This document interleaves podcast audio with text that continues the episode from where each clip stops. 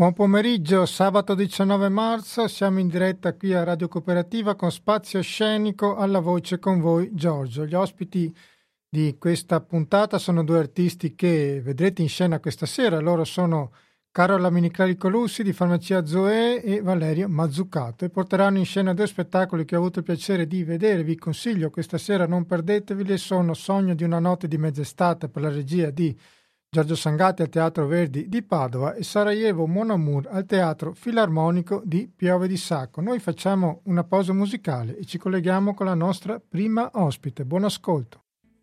E rientriamo in diretta con Spazio Scenico, ci scusiamo per qualche problema e al telefono con noi dovremmo avere Valerio Mazzucato. Buon pomeriggio. Allora, ciao Giorgio, grazie intanto per, la, per l'ospitalità.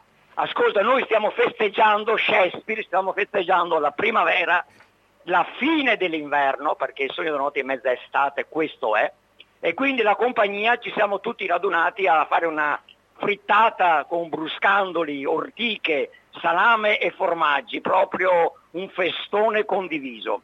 Ecco, allora, Basta, ti ho parlato dello spettacolo praticamente. Allora, innanzitutto io ti, ti, saluto e faccio i complimenti a te e a tutto il cast che appunto lavora a questo spettacolo che io ho visto al Teatro dal Monaco di Treviso ed è veramente un lavoro pazzesco. Invito gli ascoltatori a vedere il sogno di una notte di mezz'estate, oggi sabato 19, domani domenica 20 marzo al Teatro Verdi di Padova.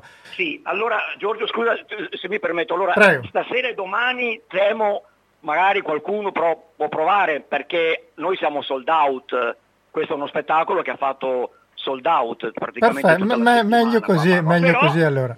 però uno può provare, uno può provare. Beh, c'è, anche una, c'è anche una, data molto... anche a Porto... Esatto. Sì, andiamo all'estero, andiamo a Porto Gruaro. Andiamo a Porto Gruaro martedì 22 e quindi un teatro bellissimo, la gente ci sta aspettando. Ecco. Ok, tra l'altro so che siete, oltre a un bellissimo cast di, di, grandi attori, di due generazioni diverse, che appunto il vostro regista Giorgio Sangatti ha voluto sostenendo che ci sono appunto degli attori navigati. Sì, che... sì, sì, noi quelli navigati siamo arrivati infatti con il canottino dalla casa mia, qui col fosso, abbiamo eh, remato contro il corrente, no. Allora sì, è, è, è, multigenerazionale questo, si comincia da, da dei ventenni fino a, a, ai 25 anni, ecco, perché anche noi, noi non abbiamo un'età, perché tu ben sai che l'attore e l'attrice non ha un'età, l'attore e l'attrice si cala in un mood, che è quello teatrale, e uno entra e poi non esce più, perché come dicevano gli antichi, non sei tu a scegliere il teatro, è il teatro che ti sceglie e poi eccetera eccetera eccetera. Ok, ma da questo confronto cosa ha donato a voi più, più esperti? Diciamo? Allora, allora i, i, sì, eh, le donazioni sono reciproche. Innanzitutto questo spettacolo, proprio il sogno di una notte di mezza estate, è uno spettacolo che, che cioè è un testo che Shakespeare ha scritto ehm, dopo la peste per, per una rinascita ed è un testo iniziatico ed è sempre iniziatico, sempre, perché, perché, perché il teatro è, è, è, iniziatico di suo, capito com'è? E quindi, e quindi che sia fatto da ventenni, da trentenni, da ottantenni, da anche plurisecolari, cioè è, è iniziatico e, questo, e, quindi ci sono proprio i, i, gli scambi tutti insegnano a tutti, cioè i giovani ti danno la loro energia, ovviamente giovane tu la vedi e te la ricordi come era 30 anni prima ed era proprio quella iniziatica. Loro ti vedono e già loro sono sul pezzo perché dici allora tra 30 anni sarò così ed è uno scambio di energie continuo, capito com'è? Allora, visto che sono là, se vogliono fare un saluto, almeno tu diri i nomi di chi c'è là con te. No, no, no, no. l'elenco dei nomi degli attori lo dice solo Peter Queens, ah, prima okay. di entrare in scena. Eh, eh, uno alla volta, tutti assieme. Vai, eh, vai, vai. Se vuoi, se vuoi, se vuoi un saluto al, Vole... al, mio tre, ragazzi, uno, due.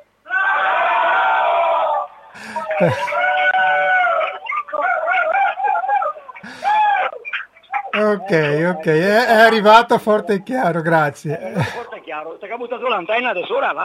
Esatto. Ti ha spostato l'antenna, no? Allora, Valerio, la, Giorgio, innanzitutto una cosa io ti devo dire, io ti stimo tantissimo, anche i ragazzi, anche quelli che non ti conoscono, perché tu da tantissimi anni ci ospiti sempre e ci inviti e noi siamo contenti di portare questa, questo viaggio appunto che da, ci conosciamo da, non so, da 10-15 sì, anni. Da un bel po', sì, è vero. presentare tantissimi lavori ed è sempre un appuntamento al quale io ci tengo tantissimo e ti ringrazio ancora. Tra l'altro io ringrazio te perché abbiamo fatto una bella registrazione del Barone di Munchausen che io farò risentire anche prossimamente. Io ti ringrazio, Beh, io sono il Barone di Munchausen praticamente perché sono l'inventore della fantascienza, il, pre- il precursore. Ti ringrazio comunque. Ok, allora tornando allo spettacolo, anche se è soldato, però magari a Porto Gruaro qualcuno di Padova no, può venire. a Padova perché sai magari qualcuno all'ultimo momento non trova parcheggio. Esatto. Venite, Beh, venite, Alberti venite, non venite, è facile. Venite, venite, al limite, al limite li posizioniamo giù, in qualche modo, in qualche modo, in qualche modo si fa. In qualche modo si fa. Ok, allora questo spettacolo è la commedia, diciamo, più famosa del teatro, un teorema sull'amore dove tutto si mescola e tutto è doppio, come ci raccontava Giorgio Sangatti che è stato sì. con noi la puntata scorsa. Eh, riguardo il tuo...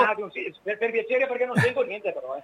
Riguardo il tuo personaggio che è simpaticissimo, Nick Bottom, viene appunto anche lui coinvolto in questo doppio. Ce lo vuoi un attimo sì. presentare?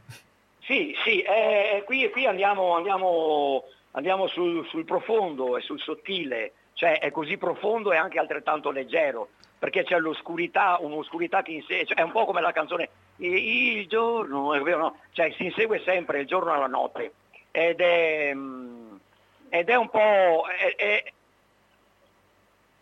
è la veglia, cioè il personaggio veglia sulla vita, poi interviene il sogno che veglia sul personaggio, poi lui ritorna in vita a vegliare ancora su una vita che nel frattempo è cambiata. Non si capito niente, ma chi, chi, lo vedrà, chi, lo vedrà, capirà. Però è benissimo, non è che dobbiamo sempre spiegare tutto. Esatto, esatto. Comunque, cioè, è benissimo. Ed è, ed è una... Serie, no, non ho, non ho capito un cazzo, ma mi sono divertito un pasto, come che si diceva una volta, ecco. ok, tra l'altro lui fa parte di una compagnia teatrale un po' sgangherata, però... Sì, ma no, ma lo sgangherato è, è, è, ma lì sono i trucchi di Shakespeare, no? Tu presenti una cosa sgangherata in modo da, da disturbare, da deviare il pubblico. In realtà, la, eh, in realtà è, è, è, precisa, cioè è scienza, è tecnica precisa, non scappa niente. Sono tempi perfetti, comici, tutto, eh, cioè comici ma per, per far piangere. Cioè, paradossalmente gli amanti che si rincorrono fanno ridere delle loro, delle loro fragilità umane. Questi invece, i comici finti che dovrebbero far ridere, loro credono a, a, a queste crudeltà umane e quindi è, è, sono, è, un teatro degli opposti in qualche modo, cioè è difficile. E in tutto nel magma della magia, della magia perché c'è Oberon e Titania. Quindi i ruoli si scambiano, chi deve far ridere farà piangere, esatto. chi deve far piangere farà ridere e tutto, e tutto si insegue. Sì. Ok. Ecco Giorgio, più, senza, meno, più o meno è questa insomma. Senza svelare troppo, alla fine c'è un, una bellissima scena di, di, spettacolo teatrale nello spettacolo, ok? Possiamo definire così. E, sì. Tra l'altro è difficile recitare bene un attore che recita male. Beh, uno, uno ci mette del suo, no? ci mette del suo cioè, eh, recitare bene un attore che recita male, in realtà non è che l'attore recita male, ha una vita eh, che buffo. non va proprio okay. meglio, hai capito? Ha una vita, quindi si deve rifare in qualche modo e dunque porta parte della vita non quotidiana, ma insomma di quello degli accadimenti della vita normale. Tu metti quel tipo di realtà e sembra che uno sia, eh, non so, non adatto poi hai il trucco perché ovviamente è un gioco di specchi continuo eh, e, poi, e, e, poi, al di là di tutto Giorgio cioè, è, una, è, una, macchina perfetta, cioè, è una macchina mostruosa di scrittura, quindi sta in piedi da sola, hai capito com'è? Ok, tra l'altro questo è uno spettacolo che vanta anche un grosso lavoro sia di costumi che scenografico, cosa ci puoi dire a riguardo? Allora, allora, questo spettacolo, parliamo un po' della genesi di questo spettacolo che è importante. Questo fa parte del progetto Teseo, è un progetto europeo di alta formazione per i giovani attori. Dunque ci sono dieci giovani, giovani attori che sono usciti mh, negli ultimi anni da, dal Teatro Stabile del Veneto e, e loro convivono per due mesi con questa scrittura e qui entra in campo il nostro regista e, ehm, e che ha fatto anche la versione appunto italiana dal testo originale shakespeariano. Che, che se è lì con voi saluto, non lo so. E, e ti saluta. E, ehm, okay. L'ha scritto e allora hanno fatto praticamente in primavera, proprio l'anno scorso, questo periodo, sono partiti e hanno fatto due mesi di studio approfondito. Quindi la cosa è nata sul, sui personaggi, sulla vita di Shakespeare, sul tempo, ma la riscrittura l'ha portato a questo tempo, perché è sempre fresco, sempre nuovo, perché si deve ambientare. E dunque è nata anche la musica con il compositore eh, Giovanni Frison, Frison, che ha scritto questa versione musicale che, che, che è compenetrata con, con, con, con, la pelle degli attori, che, che abita, questa musica abita tra la pelle dell'attore e il costume fatta da Rossi, da Leonora Rossi di Milano, e quindi questa versione punk si dice punk, ma, ma, ma, ma, non si deve dire punk perché sembra connotata, cioè, eh, in un periodo era tutto punk, cioè eh, tutto è punk, no, nella vita. Prima o poi arriva il punk, non è che... Eh, era arrivato, era arrivato, è vero. Da vecchio vai via di testa e sei punk perché dici cose insensate per altri motivi, perché non le reggi più, capito? Sei, sei tutto punk. Ma tu ti senti punk allora? Io sono, io sono, guarda, io sono sentato punk. su una panchina adesso, quindi, eh, ho detto sentato o, o seduto? Sono se, se, sentato. Beh, si, sentato. Capisce, si capisce lo stesso. Ecco, va bene. Ok. Tra l'altro una cosa che mi faceva... Prego, prego. No, no, dimmi, dimmi, dimmi. No, una cosa che mi aveva fatto notare Sangatti, che questo era un lavoro che era uscito durante una pestilenza. Una? Durante il periodo di pestilenza, anche in questo caso... detto prima, sì, era, era, era, è post, post peste. Post peste e tra l'altro voi due avete fatto... La peste cosa sappiamo? cosa sappiamo, no? dimmi, dimmi. Ci divertiamo quando si, si, può. Ok, tra l'altro voi due avete fatto un altro bellissimo lavoro durante il lockdown che era Yuri Libero. Sì, questa qui è una serie, web serie sempre prodotta dal Teatro Stabile del Veneto. Che è ancora visibile. Da Matteo Riglietto, con la regia di Raffaella Rivi e l'adattamento eh, per, il, per, per, per, il, web di Giorgio Sangati che ne ha curato gli aspetti sia recitativi sia ha fatto la voce off che assisteva questo Yuri, Yuri libero e del diario di un eterno positivo. È, è, nostal- è nostalgico anche un po' un po' nostalgico positivo, è andato molto bene, ha fatto credo 2 milioni di visualizzazioni. Ma è ancora, è ancora visibile mi pare, no? No, sì, sì, sì, ancora visibile, ancora visibile. Basta guardarlo, è visibile. Uno lo cerca, cliccate dentro su YouTube Yuri Libero la serie, sono otto episodi da sei minuti l'uno, sette. Ecco. Ok, ma come era nata questo lavoro? Come avevate deciso? Questo, questo lavoro è nato, è nato in, in, pieno primo lockdown.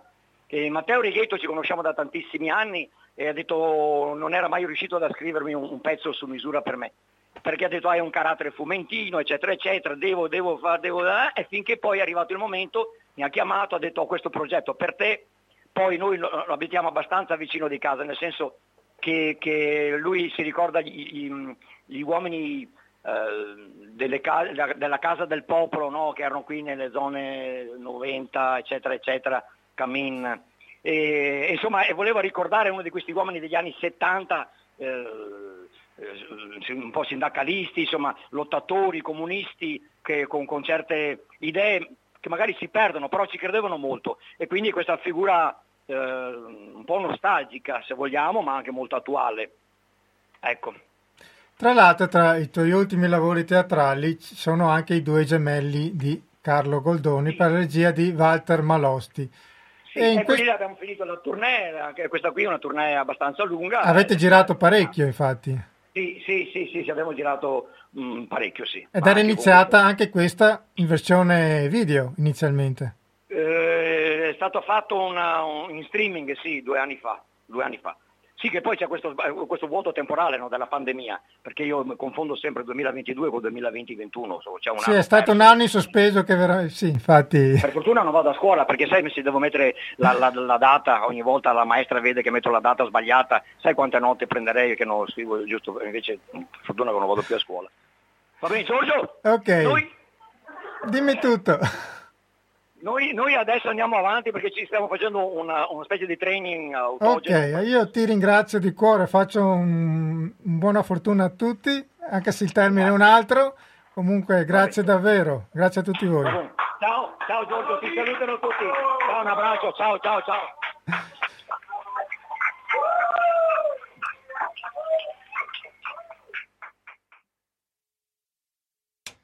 Ok, noi ringraziamo Valerio e tutto il cast del Sogno di Notte e Mezza Estate per questa divertentissima chiamata, telefonata. Noi facciamo una pausa musicale e rientriamo fra pochissimo. Buon ascolto. Luna Dark, FIBA e noi rientriamo in diretta con Spazio Scenico. Abbiamo una sostituzione di ospite con noi Gianmarco Busetto, grazie mille. Buongiorno, ciao Giorgio. Ben ritornato.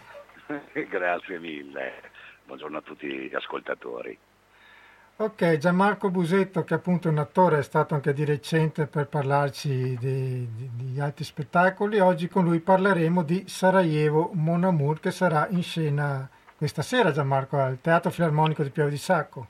Sì, saremo in scena questa sera al Teatro Filarmonico alle 21, alle 21.15 eh, con eh, appunto Sarajevo Mon Amour, eh, che è... Che è uno scusami, che è uno spettacolo che appunto come la storia di Ruckel è una storia vera, molto potente, nasce idealmente in un periodo particolare, ovvero l'estate 2018, quando diciamo, le, le opinioni, definiamole così, fasciste e violente, sembravano essere entrate nella quotidianità anche senza il minimo fastidio, senza la minima indignazione, giusto? Era un po' questo che vi ha anche smosso.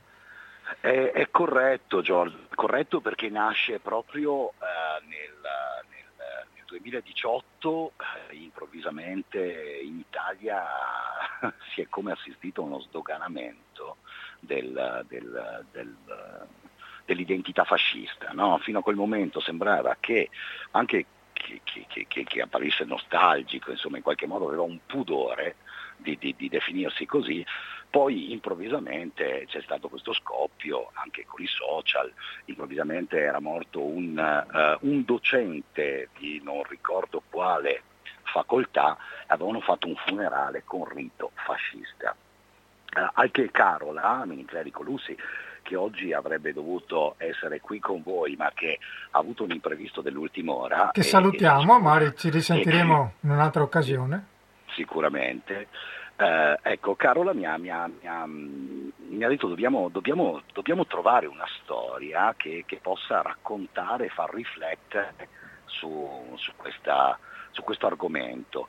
E tutto ruotava, ruotava, attorno a una domanda, cioè chi vince? Chi vince al gioco dell'odio?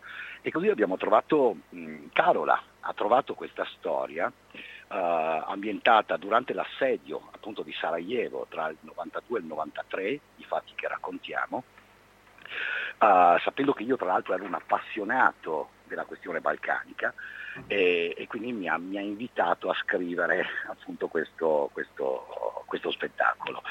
Ehm, Su una storia che lei aveva scoperto, giusto? È una storia che lei aveva scoperto durante la stesura della Sposa Volante, che è il suo ultimo libro, ed è la storia vera di Bosko Brkic e Admira Ismic, che sono uh, due, due, ragazzi uh, che, sono, che, sono, morti uh, nel, proprio sul ponte di Verbania, sono morti abbracciati, avvinghiati l'uno all'altro e per, visto che non arrivava un cessate il fuoco, i loro corpi sono rimasti avvinghiati per otto giorni su questo, su questo ponte. Uh, a scoprirli, a fotografarli, a raccontare per primo la loro storia è stato un vecchio reporter della Reuters uh, che si chiamava Shork, uh, che raccontò appunto che loro due erano di fatto um, ha scoperto l'identità, Bosko Brkic Admira Ismic, lui um, uh, serbo-bosniaco e lei uh, musulmana. Quindi di fatto da subito sono stati identificati come i Romeo e Giulietta dei Balcani. Uh, quella storia mi aveva colpito tantissimo, Giorgio, per un motivo, per un motivo che da subito non si è saputo chi aveva sparato. Cioè non si sapeva se fossero stati colpiti dalla parte serba o dalla parte musulmana e questa cosa raccontava l'assurdità della guerra. Proprio era, era, l'ho, trovata emblematica perché mh, mm, ovviamente eh, chiunque abbia sparato ha sparato a, a, un, diciamo, a un, proprio ah, simile. Eh, esatto, un suo connazionale. Sangue, no? un suo, eh, e quindi ecco, è diventata per me emblematica del, della complessità e dell'assurdità della guerra alla loro vicenda. Eh. E, tra, e l'altro, sembrava... scusami, tra l'altro questo giornalista ha anche avuto un desiderio personale riguardo a questi due ragazzi. Certo, questa è un'altra storia pazzesca che, che magari racconterò eh, in, in, un altro spettacolo, in un reading o qualcosa. Però Shork ehm, si prese talmente a cuore la storia di questi due ragazzi che chiese di essere, eh, una volta eh, morto, chiese di essere sepolto vicino a loro.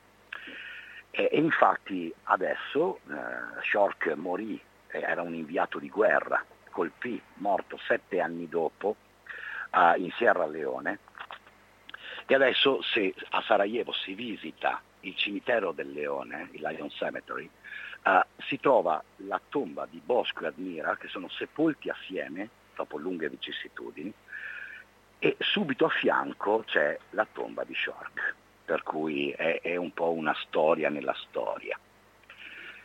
E, ecco, e, ehm, questi sono stati ovviamente i presupposti con i quali noi abbiamo creato a Sarajevo Mon Amour e, e devo dire che però adesso eh, siamo stati in scena al Teatro di San Clemente sabato scorso, eh, dopo lo scoppio della guerra. esatto, ok. Diciamo che, ha, che qui, ra, raccontare questa storia ha preso un altro sapore.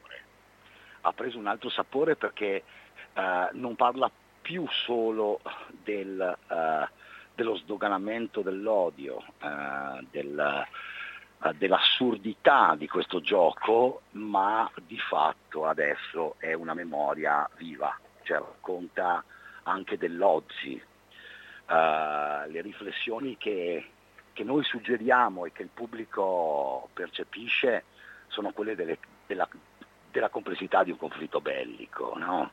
Si tende sempre a dire da una parte ci sono i buoni, da una parte ci sono i cattivi, e invece una guerra purtroppo si nutre di... Uh, di, di, di, rapporti complessi, molto intricati, di questioni politiche e spesso si scopre che chi vince davvero le guerre eh, sono persone che, che, a queste guerre non partecipano. Tra l'altro due guerre entrambi nel cuore dell'Europa alla fine. Assolutamente sì, sì, sì. Infatti un'altra cosa curiosa che, che annotavo in questi, in questi, giorni è che parlavano di, del, della guerra in Ucraina come, mh, cioè, eh, come se fosse la prima guerra nel cuore dell'Europa dopo... Esatto, effetto è quello che aveva colpito anche me. e che tutti sembrano dimenticarsi la, la guerra nell'ex Jugoslavia, che è, che è pazzesca questa cosa. Che appunto ci aveva anche maggiormente coinvolti in quel caso. Assolutamente, anche perché come a livello proprio di vicinanza era, era veramente eh, attaccata. Cioè, se si pensa che è partita in Slovenia con la guerra dei dieci giorni, eh, la, la, città di Trieste era direttamente, eh, come dire, proprio lambiva, lambiva il territorio bellico, no? per cui... Eh, però sai, eh, probabilmente adesso tutto è molto amplificato anche dal mondo dei social, Giorgio. Esatto, sì, che all'epoca non, non esistevano che all'epoca non esistevano. Che hanno anche che loro, il, loro, il bene e il male, infatti. Assolutamente sì, assolutamente sì, come, come tutte le cose hanno un pro e, e dei contro, insomma, e credo che, che bisogna sempre poi saper leggere i fenomeni, porsi delle domande e, e saperli leggere, eh, giusto per, per, non dare tutto per vero, ma neanche tutto per falso, insomma, per cui c'era, c'era Tabucchi, Antonio Tabucchi diceva che, che l'ignoranza, no? molti sostengono che l'ignoranza sia uh, sia un vuoto, no? hai la testa vuota, si diceva, sei ignorante perché la no, lui diceva no, al contrario, l'ignoranza purtroppo è un pieno, ok? È un pieno, la gente è convinta di sapere eh, e questo pieno non lascia spazio all'interrogativo ed è proprio l'interrogativo che crea e genera il pensiero critico sostanzialmente. Esatto, se ci fosse un'informazione forse, non dico più veritiera, ma meno di parte, forse le opinioni sarebbero anche diverse magari delle persone. Esatto. Ok, ascolta, allora io innanzitutto invito gli ascoltatori questa sera a Piove di Sacco a vedere Sarajevo Mon Amour. Certo. E so, che, so che voi... No, ci, tengo, ci tengo, a ricordare che Sarajevo Mon Amour è uno spettacolo che è stato prodotto da, da Farmacia Zoe, sì. ma anche con il sostegno del, del Teatro dell'Hemming e con il programma di residenze per la ricerca teatrale in Metamorfosi e anche con il sostegno di Estro Teatro, eh, che è una compagnia di, di, Trento. E tra l'altro voi continuate anche con il progetto al, al Teatro del Parco di Mestre, perché gli appuntamenti ancora sono molti, giusto? Uh, sì, adesso ci sono, ci sono ancora degli appuntamenti di danza, ci sono degli appuntamenti eh, di musica. E poi per quel che riguarda noi, quindi la nostra direzione, il Youth Theater, eh, ci sarà l'ultimo appuntamento sarà a maggio, a maggio con eh, uno spettacolo meraviglioso che ha vinto il premio Scenario Infanzia, eh, che è Arturo di, di, Laura Nardinocchi e Nicolò Matkovic, che sono due registi giovani ma che sono fenomenali.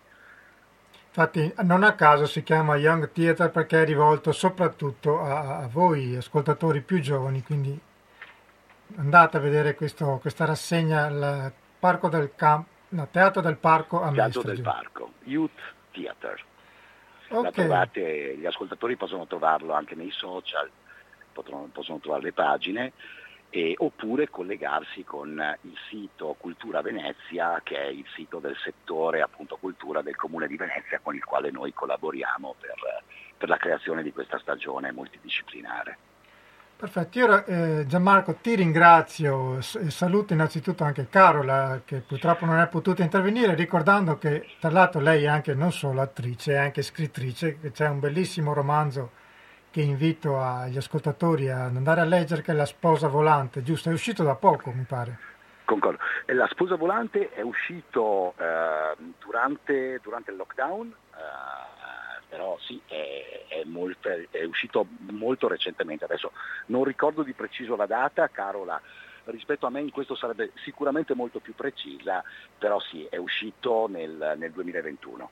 Durante, durante il, lockdown, il, secondo lockdown. Ma magari avremo modo di, di, parlarne più approfonditamente con lei. Gianmarco, io ti ringrazio di cuore e buona fortuna per questa sera allora.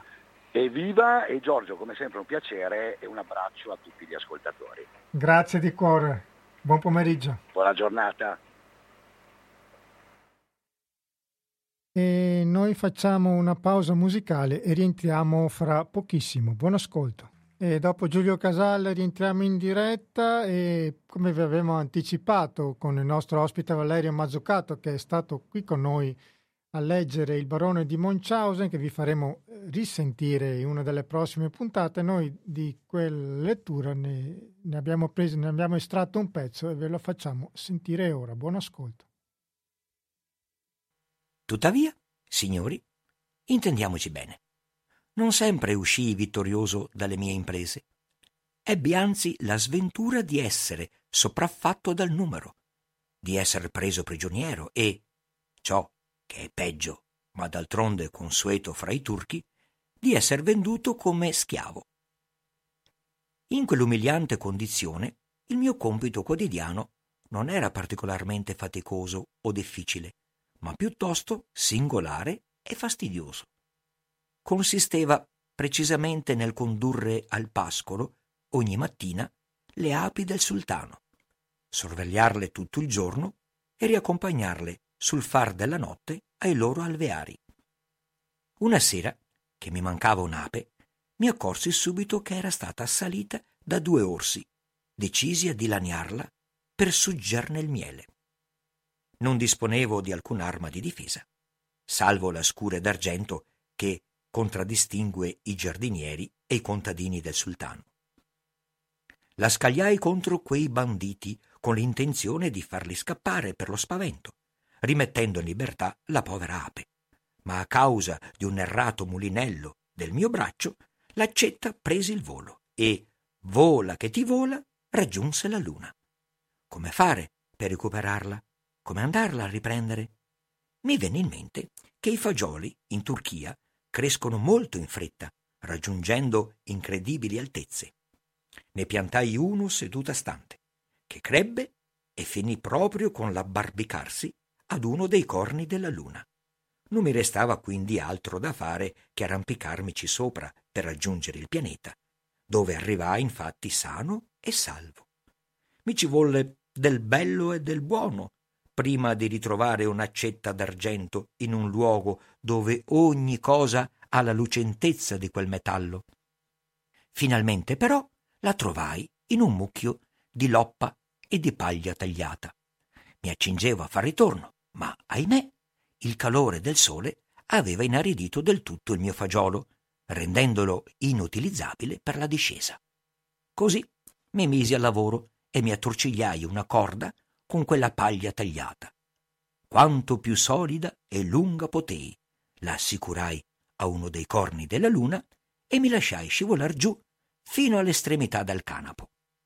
Giunto in fondo, mi tenni stretto alla fune con la mano sinistra e brandita l'accetta con la destra, tagliai la lunga ed ormai inutile parte superiore della corda che, legata alla parte inferiore, mi portò più in basso d'un buon tratto.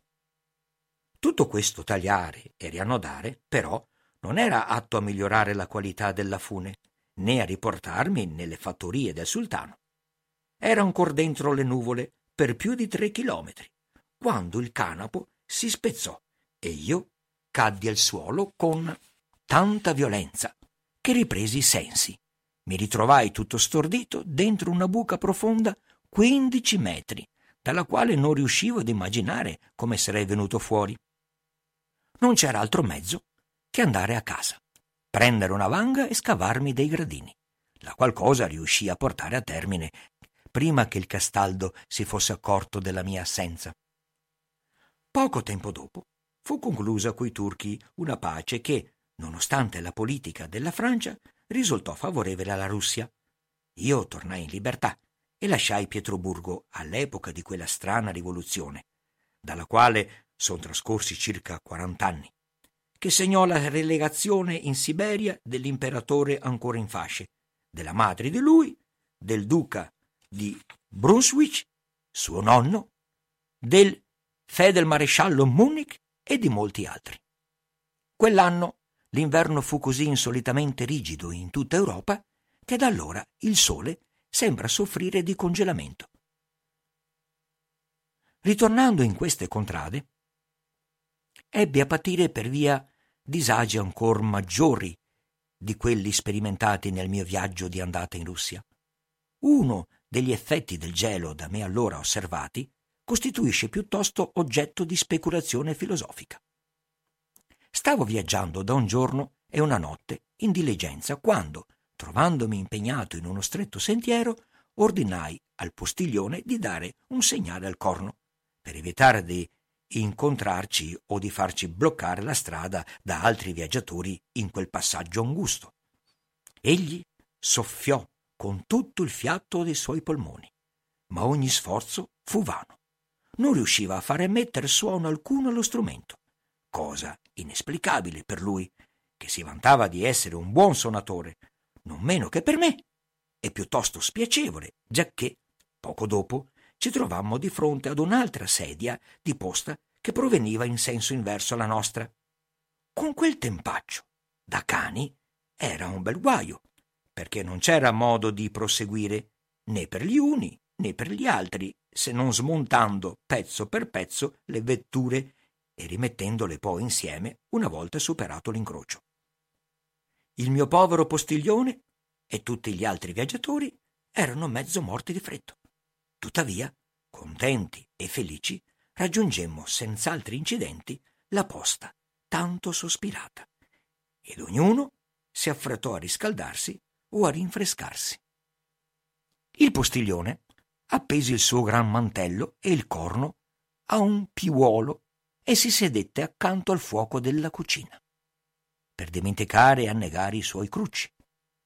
Io mi accomodai di fronte a lui, deciso a far lo stesso. D'un tratto si udì un tereng, tereng, teng, teng. Ci guardammo intorno e allora scoprimmo la ragione per cui il cocchiere non era riuscito a far suonare il corno.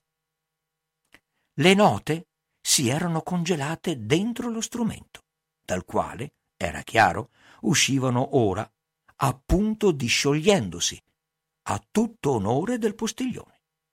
Il brav'uomo ci intrattenne così per un certo tempo con svariate melodie, senza mai metter bocca al corno. Ne uscirono una marcia del re di Prussia, quella da monte alla valle, un canto sacro serale e molti altri motivi popolari.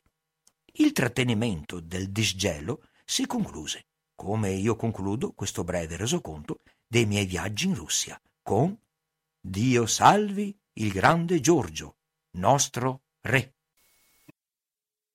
In ora entriamo in diretta questo era Valerio Mazzucato con una lettura del barone di Munchausen. Noi facciamo una pausa musicale e rientriamo per il finale. Buon ascolto.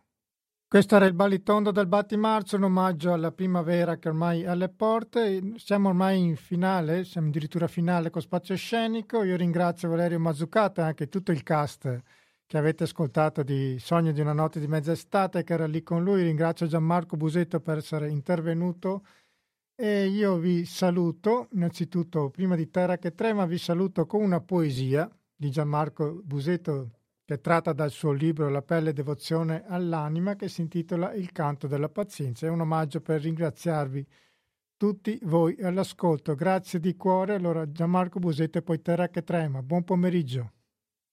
Questa poesia si chiama Canto della pazienza.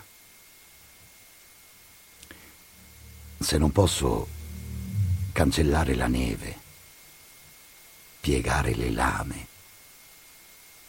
Se non posso spegnere tutti gli incendi del mondo, posso comunque nutrire, cucire ferite, coprire geli e scaldare silenzi.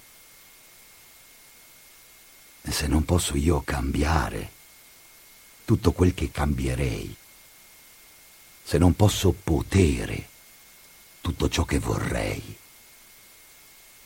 Posso comunque consolare lamenti, accompagnare zampe fragili, stringere paure e incoraggiarle a speranze. E se tutto quel che io posso non basta. Allora aspetteremo sera, quando il buio perde le facce, quando le vene si fanno più larghe, quando anche un perdono è misurato nel sussurro di un grazie.